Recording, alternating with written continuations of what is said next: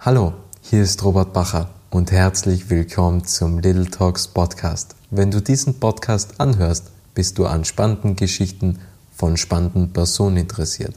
Das ist auch der Grund, warum ich vor über einem Jahr diesen Podcast gestartet habe.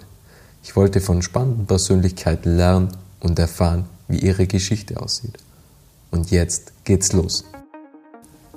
Herzlich willkommen zum Little Talks Podcast. Hier geht es um reale Geschichten von inspirierenden Persönlichkeiten. Die Welt verändert sich, Inspirationen sind überall, genauso wie Geschichten. Es war noch nie so einfach, sich zu vernetzen und seine Geschichte zu teilen.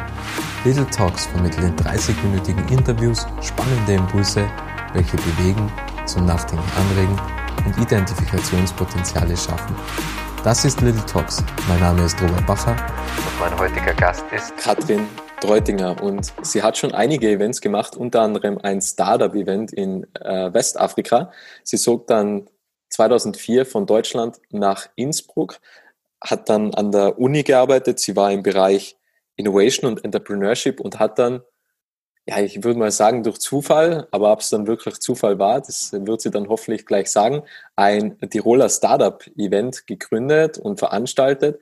Und hat sich natürlich an die Tiroler Gegebenheiten und an die Tiroler Bergwelt angepasst. Und ich freue mich jetzt auf ein spannendes Gespräch mit der Eventmanagerin Kathrin Treutinger. Hallo Kathrin.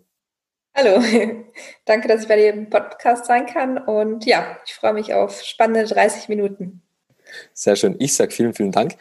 Kathrin, was machst du gerade? Also Eventmanagerin, ja, aber was macht eine Eventmanagerin dann wirklich genau? Von der Planung bis hin zur Budgetverwaltung, wie sieht so ein Job aus? Genau. Ja, ich bin jetzt seit ähm, November noch, also noch ganz frisch, ähm, bei M S G Systems ähm, angestellt in München. Das war jetzt, sag ich mal, ein sehr ähm, abrupter Wechsel, vielleicht auch oder ja gegeben oder den besonderen Umständen von Corona auch ein bisschen geschuldet. Ähm, im Moment, also ja, bin ich Eventmanagerin bei M S G und mache da interne Events, äh, Firmen-Events.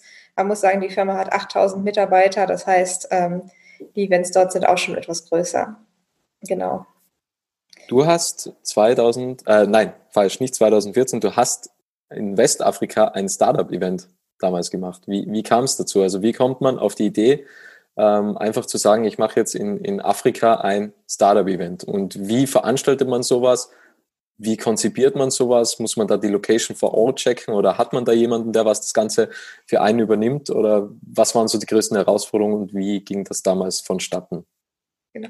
Ähm, vielleicht ganz kurz ausholend. Ich habe zweitausenddreizehn ähm, war mein erster Kontakt mit Afrika. Damals habe ich zwei Monate an die Elfenbeinküste gegangen und habe da ähm, ja, in der christlichen Gemeinschaft gelebt, ähm, und danach war ich ja ein bisschen verliebt in Afrika und habe gesagt, ich würde gern zurückkommen, auch wenn vielleicht nicht im, unbedingt im sozialen Bereich.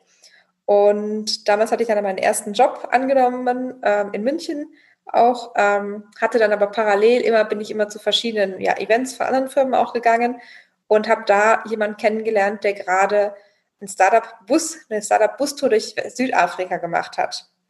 Und dann habe ich gesagt, das ist spannend, ähm, kann ich da mitmachen? Und dann war es so, dass es sich gerade ja, neu oder um, umformiert hat und ich dann mit in dem Gründungsteam von dem Ampion Venture Bus war.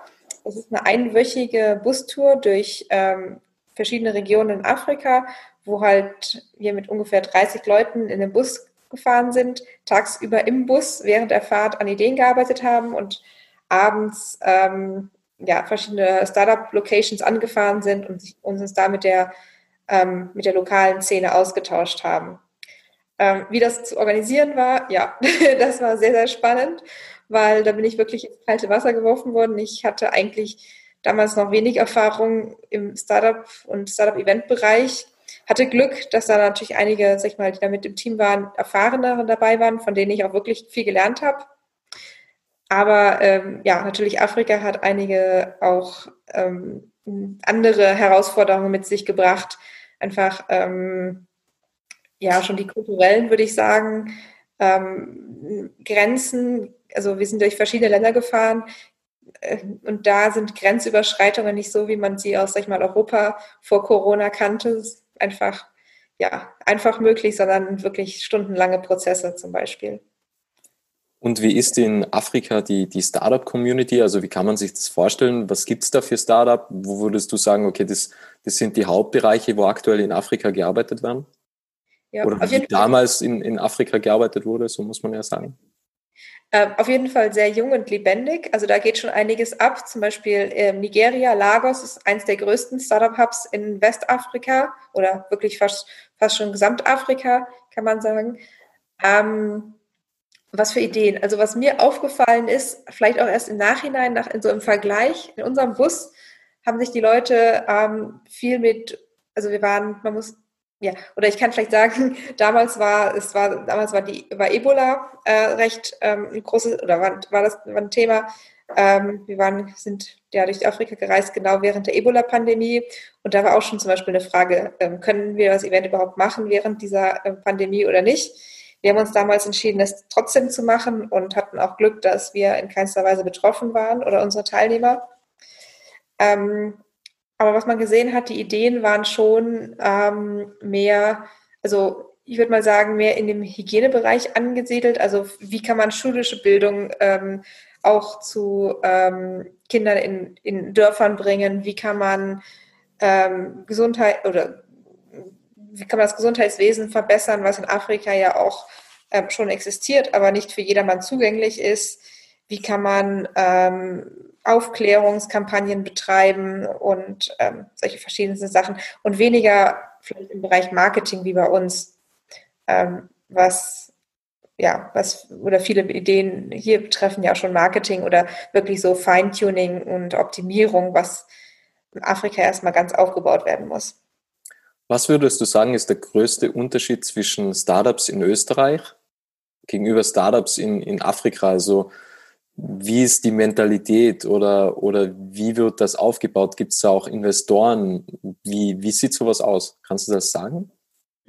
Also ich würde sagen, das ist schon relativ ähnlich. Also wir waren zum Beispiel auf einem Event, das war wie eine Startup-Konferenz auch in Europa.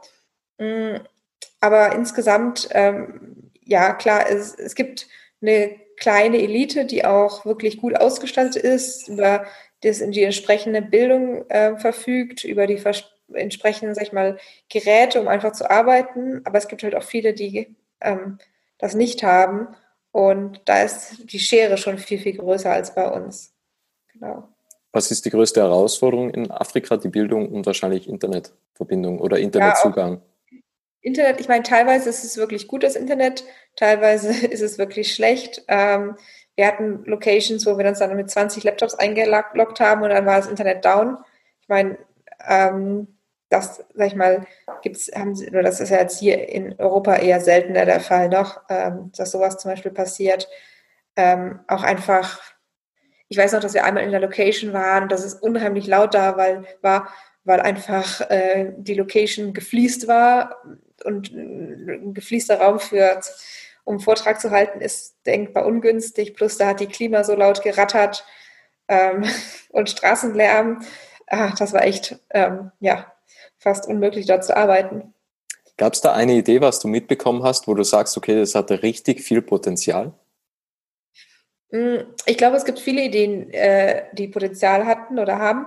Eine Idee auf jeden Fall, die ich immer wieder auf Facebook noch sehe, die heißen Kolibau und die haben ähm, sich mit Recycling beschäftigt. Das heißt, ähm, Leute konnten auf der Straße oder können Plastik sammeln und das zu gewissen Sammelstellen bringen und erhalten dafür Geld. Und ja, das soll natürlich einmal die Umwelt, also klar, das, die Umwelt verbessern ähm, und Leute dazu aber auch gleichzeitig dafür sorgen, dass halt der dass Plastikmüll weggeräumt wird und recycelt wird. Genau. Gibt es das nur in Afrika oder, oder gibt es sowas Ähnliches bei uns auch? Wahrscheinlich schon. Nur. Ich denke mal, klar, Recycling gibt es auf jeden Fall bei uns auch, aber wirklich, dass Privatleute auch eher so kleinere Mengen an Plastik irgendwo einliefern und dafür Geld bekommen, das gibt es bei uns, glaube ich, eher nicht. Mhm, mhm. Ähm, machen wir mal einen Sprung nach vorne, zwanzig vierzehn von Deutschland nach Innsbruck zur Uni. Wie war das damals? Warum unbedingt nach Innsbruck? Wie kam die Entscheidung? Äh, ja, das war eigentlich eher zufällig. Ich habe bis ähm, Mitte zwanzig vierzehn ja in München gearbeitet und ähm, da war es eigentlich so, dass mein damaliger Chef dann eine Professur in Innsbruck bekommen hat und mich gefragt hat, ob ich nicht als Doktorand mit nach ähm, Innsbruck kommen möchte. Und ja, dann bin ich, habe ich ja gesagt und bin nach Innsbruck gezogen. Und, und habe erst nachher gemerkt, das ist ja eine verdammt geile Stadt mit schönen Bergen. Absolut, absolut. Ähm, ja, die Berge haben ja auch eine Verbundenheit zu deinem erfundenen Event, Ski Innovation oder Skinnovation. Also die richtige Aussprache kann ich noch nicht. Ähm, wie war das damals? Und was mich interessiert, wie evaluiert man so ein Event? Also fragt man da irgendwie nach, macht man Umfragen, ob der Bedarf ist, ob das überhaupt funktioniert? Erklär mal, was ist Ski-Innovation? Fangen ja. wir mal so an. Genau. Ähm, ja, es war eigentlich, ich bin nach Innsbruck gezogen und hatte dann gerade den Bus in Westafrika organisiert und war ganz in diesem, sag ich mal, Startup-Event ähm, drin. Und habe mir überlegt, hm, eigentlich könnte ich auch sowas in Innsbruck organisieren oder in Österreich, aber mit einem Bus durch Österreich fahren, nachdem wir das in Afrika gemacht haben, ist jetzt nicht ganz so spannend. Ähm, und dann habe ich halt ein bisschen überlegt, was kann man noch oder wie kann man sich noch in Österreich fortbewegen, vor allen Dingen in Tirol. Und ja, das ist halt dann ähm, auf Skiern. Und dann kam, ist die Idee entstanden, dass wir eine Startup-Konferenz auf Skiern machen. Aber man muss sagen, Startup-Konferenz ist vielleicht am Anfang auch noch ein bisschen hochgestochen, weil das erste Event, ähm, das habe ich gemacht mit ungefähr dreißig Teilnehmern, inklusive Speakern schon. Und ähm, das war einen Tag lang, das war wirklich recht schnell und einfach organisiert und hat aber dann auf reges Interesse gestoßen oder ist auf reges Interesse gestoßen und dadurch ähm, hat sich das weiterentwickelt. Genau. Wann hat das begonnen? zwanzig vierzehn? Das, das Startup-Event? zwanzig fünfzehn im Februar war es dann das erste Mal. Und ich hatte das Glück, dass ich damals in so einem Entrepreneurship-Stammtisch dabei war und da jemanden, die Bettina vom Cast getroffen hatte. Das Cast gibt es leider inzwischen nicht mehr, das ist von Startup Tirol übernommen worden, mehr oder weniger. Ähm, aber sie hatte dann halt auch ein kleines Budget zur Verfügung. Ähm, ja, ich meine, zweitausend Euro habe ich damals dann von ihr ähm, über das Cast bekommen, womit ich das Event organisieren konnte. Also die zweitausend Euro, das ist nichts, also es war jetzt nur für die Eventmaterialien, für die Skipässe und sowas, kein Gehalt. Also das heißt, ich habe das wirklich erstmal ja, aus Spaß an der Freude organisiert. Es ist aber sehr gut angekommen. Und dann hat eigentlich mein Doktorvater gesagt, ähm, nächstes Jahr machen wir es größer, wir müssen das auf jeden Fall größer machen. Hat mich an die Hand genommen, mich mit zur W K O genommen, wo wir das Event dann gepitcht haben. Und dann sind wir mit einer ja, Summe rausgegangen, ähm, mit der wir halt das Event im nächsten Jahr dann mit dem Anspruch Richtung hundertfünfzig, zweihundert Teilnehmern organisieren konnten. Wie war dann der Wachstum? Also es hat jetzt vier Jahre stattgefunden. War es dann dreißig, hundertfünfzig und dann ist immer so weitergegangen? Also was war jetzt die Maximalzahl? Ähm, genau, also wir waren jetzt bei ungefähr ähm, knapp dreihundert Leuten in ähm, zwanzig neunzehn. Und zwanzig zwanzig, da hatten wir, mussten wir das Event wegen Corona zwei Tage vorher absagen. Wir waren wirklich, wir hätten eigentlich an dem Lockdown-Wochenende stattfinden sollen. Wären wir eine Woche früher gewesen, hätte es noch stattgefunden. Aber wie viele Leute wären da geplant gewesen? Da waren ungefähr dreihundertfünfzig geplant gewesen. Und wie kann man sich die Startup-Konferenz vorstellen? Also was passiert da genau? Wie, welche ja. Speaker gibt es? Oder, oder wie finden auch die, die, die Speaks statt dann im Endeffekt? Was passiert da eigentlich alles an so einem Wochenende? Also die Konferenz findet von Donnerstagabend bis Samstagabend statt und im Prinzip ist es so, abends, die, ja, der Kickoff ist abends in der Wirtschaftskammer ähm, mit Begrüßungen, Essen und dann Netzwerken und Freitag und Samstag sind wir auf der Piste, das heißt, wir fahren morgens früh ins Skigebiet bis nachmittags und im Skigebiet haben wir dann in den verschiedenen Hütten ähm, die Talks. Das heißt, die Leute fahren von Hütte zu Hütte und können sich verschiedene Vorträge anhören. Und wie jede gute Startup-Konferenz haben wir natürlich auch einen Startup-Pitch, einen Investors-Pitch, wo die Startups vor Investoren pitchen. Und der findet bei uns nicht im Elevator statt, wie, also ein Elevator-Pitch, sondern im Skilift. Das heißt, Investoren und Startups sitzen gemeinsam im, im Skilift und ähm, ja, die Startups haben die sechs Minuten, so lange dauert die Liftfahrt, Zeit, ähm, ihre Idee zu präsentieren. Und wie viele Investoren sind da, wie viele Speaker sind da und wie viele Startups sind da? Ja. Also letztes kommen Jahr, da eigentlich ganz normale Personen auch oder also sagen ja, wir jetzt haben, mal Personen, was nicht im Startup-Umfeld sind und sagen, das schaue ich mir jetzt einfach mal an, interessehalber und zum Netzwerken? Ja, gibt es auch. Also wir haben im Prinzip so drei, äh, vier Gruppen. Eine Gruppe, das sind natürlich die Startups. Dann haben wir die Investoren. Dann haben wir Corporates, die teilnehmen. Und dann haben wir noch, wir nennen die Entrepreneurship-Enthusiasten. Das sind Leute, die ja noch keine konkrete eigene Idee haben oder noch nicht kein Startup sind, aber sich prinzipiell für die Szene interessieren. Es sind auch teilweise Leute von der Uni, ähm, teilweise Leute aus ähm, von verschiedenen Inkubatoren, Acceleratoren oder auch einfach Interessierte. Und wie habt ihr genau das Event getestet? Also angefangen hat es mit dreißig Leuten. Habt ihr dann gewusst, okay, das könnte vielleicht funktionieren und wir steigern das jetzt einfach. Nachdem ihr auch bei der Wirtschaftskammer gepitcht habt, habt ihr wahrscheinlich vielleicht festgestellt, dass, dass es Bedarf gibt bzw. Interesse gibt, oder habt ihr wirklich mal Umfragen gemacht und geschaut, ob, ob das irgendjemand haben will? Na, gar nicht. Also wir haben es eigentlich, das erste Event ist wirklich gut angekommen. Da waren wir damals schon sozusagen ausverkauft. Ich meine, wir haben die Tickets für zehn Euro verkauft, fünfzehn Euro. Ähm, aber das hat sich eigentlich so entwickelt. Ich meine, es ist, man muss sagen, es ist, ähm, wir haben ein recht organisches Wachstum gehabt. Das heißt, jedes Jahr ein bisschen größer. Ähm, außer im ersten Jahr der Sprung von dreißig auf hundertfünfzig ist natürlich schon eine, eine Zahl, aber danach hat sich immer so um fünfzig äh, Leute ungefähr äh, vergrößert. Und ähm, wir haben es nicht, es war mehr Trial and Error. Wir haben natürlich im ersten Jahr ähm, Sachen gemacht, die sich dann vielleicht im zweiten Jahr, haben wir festgestellt, das ist nicht ganz so gut angekommen. Was anderes ist, wäre vielleicht, oder das kann man so optimieren in die Richtung. Und ja, haben eigentlich dann immer jedes Jahr die Konferenz angepasst. Und so rückblickend kann ich auch sagen, wir sind einfach auch mit der Konferenz, also mit der Anzahl von Teilnehmern gewachsen, weil ähm, am Anfang war es noch, waren die Teilnehmer noch jünger. Also wir haben unser Altersdurchschnitt, wenn man sich das anschaut, der ist doch von Mitte zwanzig, bei der ersten Konferenz ist auch inzwischen Mitte dreißig ähm, angestiegen. Ähm, das heißt, das wird auch in dem Sinne, würde ich sagen, ernstzunehmender, weil natürlich die Startups insgesamt auch schon weiter sind, die teilnehmen. Ja. Was waren die größten Herausforderungen damals? Ähm, also ich glaube, das gibt niemand richtig zu, aber äh, das haben viele Konferenzen, so wie ich es äh, mitbekomme, ähm, die, das Teilnehmer-Recruiting. Und ich glaube, es wird auch immer schwieriger, weil ähm, es gibt so viele Konferenzen, dass die Leute immer wählerischer werden und auch immer unverbindlicher. Also sag ich mal, Ticket, Tickets möglichst früh zu verkaufen, ist, wird immer, immer schwieriger, weil die Leute sich die Optionen halt bis zum Ende offen halten wollen, ob sie kommen oder nicht. Ich meine, jetzt Corona hat, noch mal, hat da nochmal einiges beigetragen.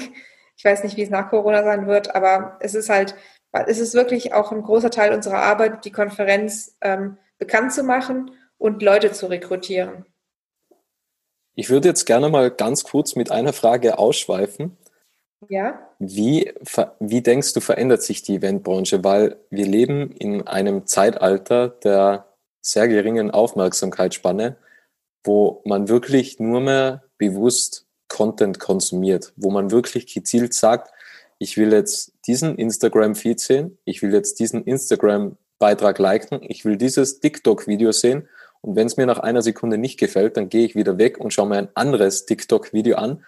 Und wir konsumieren ja, oder die nächste Generation, und das ist ja alles im Wandel, wir konsumieren ja wahnsinnig schnell und nur noch wirklich gezielt.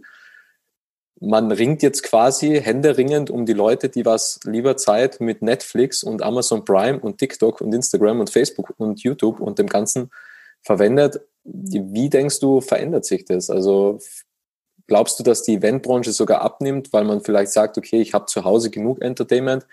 Das ist ja wirklich eine sehr, sehr schwierige Herausforderung mittlerweile. Ja, nee, ich glaube nicht. Ich meine, ich glaube, es gibt eher sogar immer mehr und mehr Events.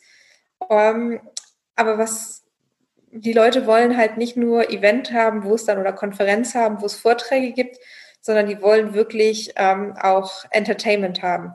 Und wenn man mal schaut, also zum Beispiel wir verbinden die Konferenz mit Skifahren. Und Skifahren gehen die meisten Leute ja auch freiwillig. Das heißt, die haben dann Spaß mit der Konferenz verbunden.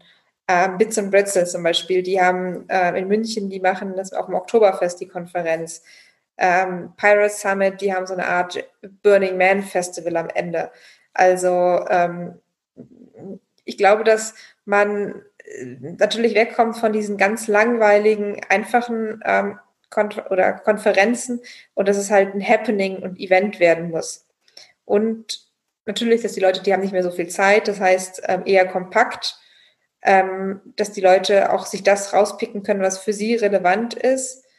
Ähm, aber ich glaube schon, dass es vor allen Dingen jetzt nach Corona, dass die Leute einen Hunger nach Events haben, weil das Netzwerken findet, also es gibt jetzt natürlich viele virtuelle Eventformate inzwischen, ähm, die auch ihre Berechtigung haben, aber ich glaube, dass richtiges Netzwerken doch nur in Person stattfinden kann.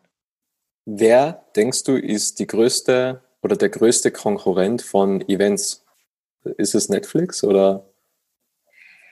Ähm, na, ich glaube noch nicht mal, weil Netflix macht man in seiner Freizeit und auf Events, vor allem jetzt das Skinnovation, das ist ja was Berufliches. Also das haben wir zum Beispiel auch gemerkt, die Leute ähm, schauen auf unsere Website oder Postings, die gehen viel mehr ab, wenn es werktags um Arbeits, während Arbeitszeiten ist. Also am Sach- Samstag, Sonntag brauchen wir zum Beispiel gar nichts zu posten.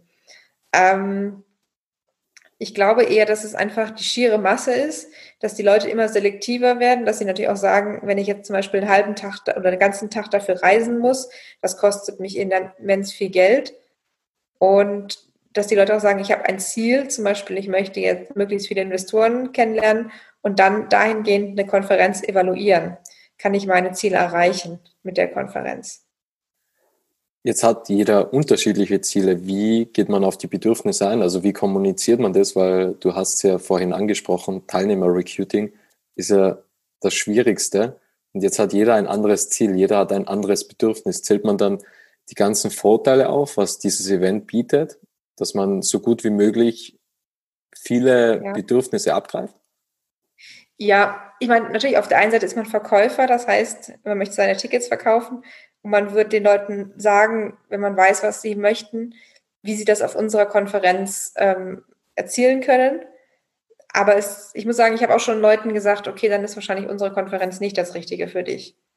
Weil Skinnovation zum Beispiel ist ja eine, auch eine, Net, ich würde sagen, eine Netzwerkkonferenz, wo auch ein gewisser Fun-Faktor ist. Und wenn jetzt jemand sagt, er möchte da nur hin, um hundert, mindestens hundert Investoren zu treffen, das gibt es einfach bei uns nicht. Ähm, bei uns, wir haben so dreißig Investoren, ähm, aber dafür kannst du mit den Investoren wirklich ins Gespräch kommen, weil die nicht irgendwie in ihrer V I P-Lounge sitzen, sondern wirklich auch mit dir vielleicht im Lift sitzen, auch außerhalb des Lift-Pitches, ähm, und da wirklich eine Connection aufgebaut werden kann.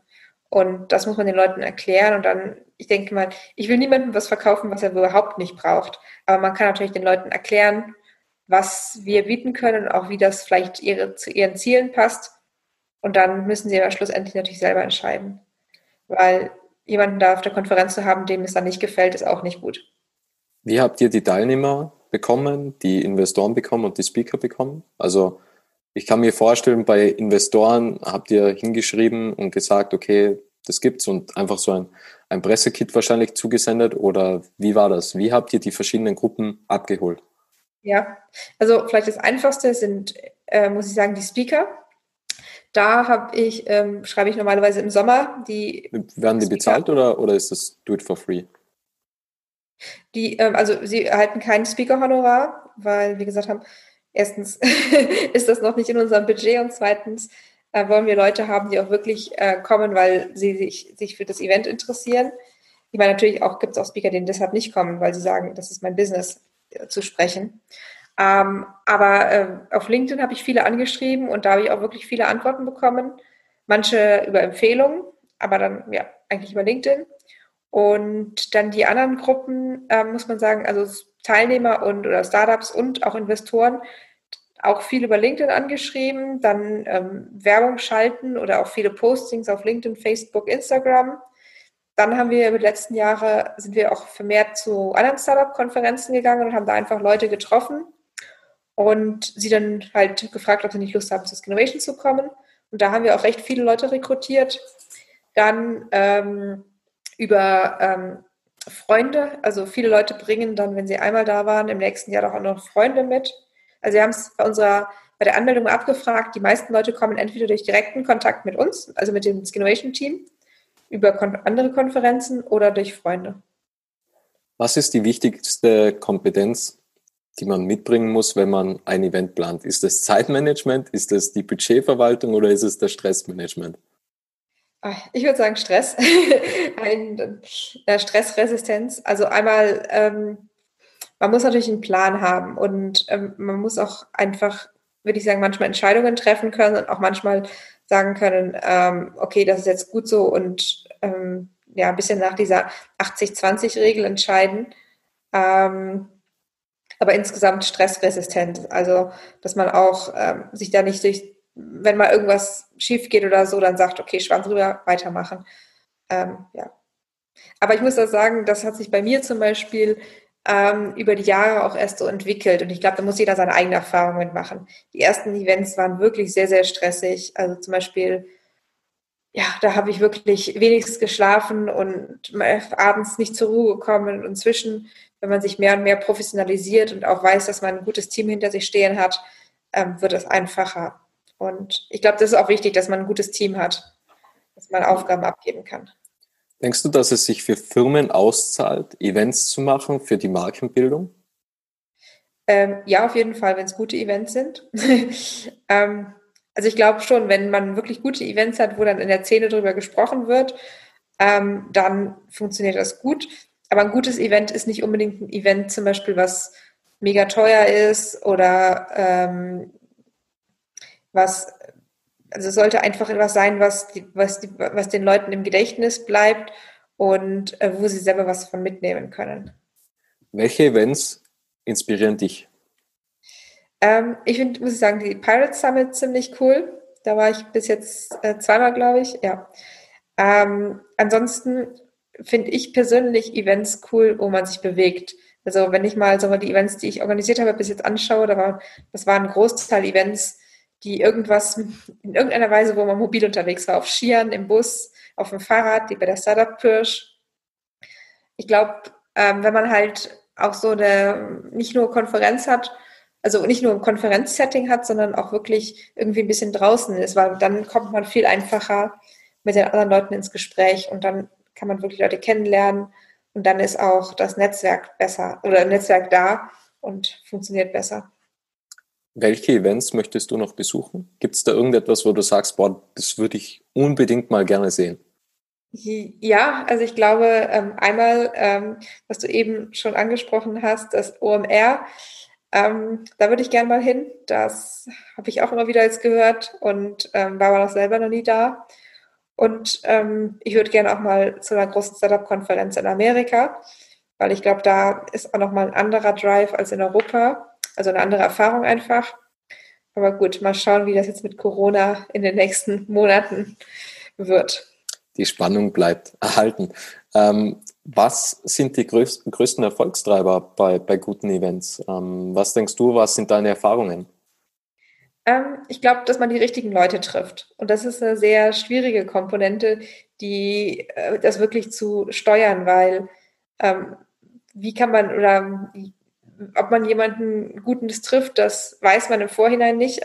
Also es entwickelt sich ja dann auch oft erst nach dem Event, sag ich mal, ähm, so ein, die Beziehung, ob die sich intensiviert oder ob das jetzt nur mal ein kurzes Austauschen von E-Mail war, E-Mails war. Und also aber was ich ja von der, was ich so von den Erfahrungen mitbekommen habe, von Leuten, die sagen, die Konferenz war gut, das, die war gut, weil sie da Leute getroffen haben, mit denen sie später äh, ins Business gekommen sind. Ja. Und das ist halt trotz doch sehr, würde ich sagen, doch sehr random. Also ähm, es kann, die Konferenz kann auch so gut sein, wenn man nicht die richtige Person trifft, ähm, wird man sie nicht so gut ähm, bewerten, als wenn man jemanden trifft. Denkst du, dass Online-Events beibehalten werden? Weil beispielsweise Dirk Kreuter hat ja seine berühmte Vertriebsoffensive komplett digitalisiert. Ähm, und ich glaube, meines Erachtens würde das auch sicher beibehalten. Ähm, denkst du, dass der Online-Markt für Events, dass der bestehen bleibt oder dass das sich dann wieder abbaut und alles wieder zurück in die Realität kehrt? Ähm, na, ich glaube, es wird hybrid bleiben, weil ähm, für viele Eventformate macht es ja auch Sinn. Also ich glaube, für Netzwerkkonferenzen macht das keinen Sinn, aber zur reinen Wissensvermittlung macht es sehr viel Sinn. Ähm, ich war jetzt zum Beispiel letztens von Microsoft auf einem einstündigen Webinar, ähm, zu einem Thema, zum, ja, ein Thema aus der E W N-Branche.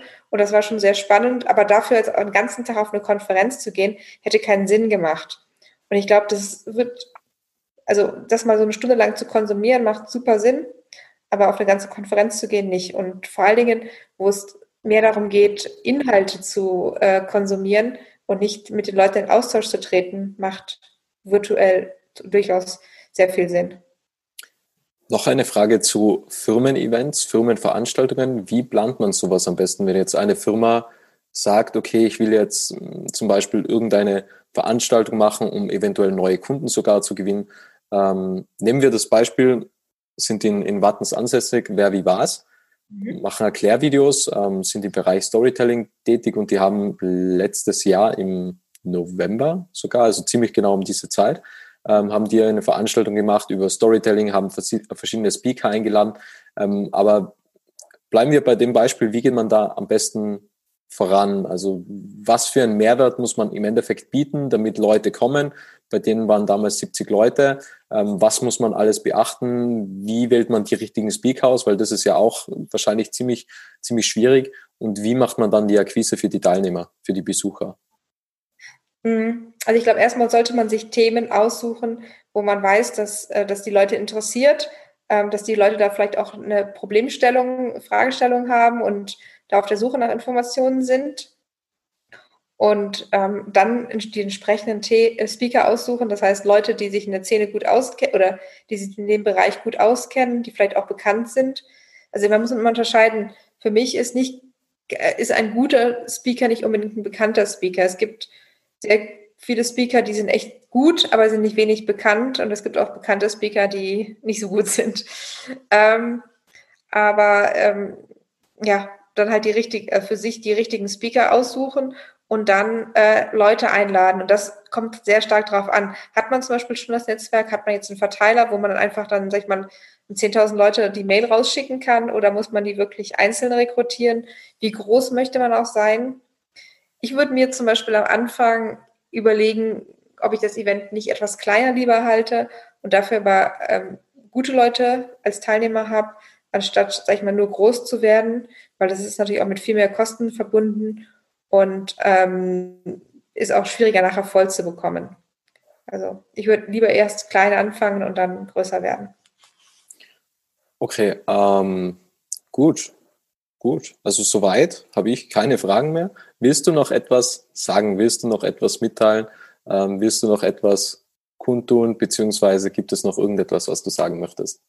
Ich glaube, viele von meinen Events, die ich organisiert habe, die habe ich einfach mal Ich habe es einfach mal gemacht und habe es ausprobiert und ähm, habe dann entsprechend äh, dem Feedback äh, die Events ja, weiterentwickelt, ähm, ausgebaut. Und ich glaube, das sollte man viel mehr tun. Einfach mal tun ähm, oder einfach mal machen und dann schauen, was daraus wird.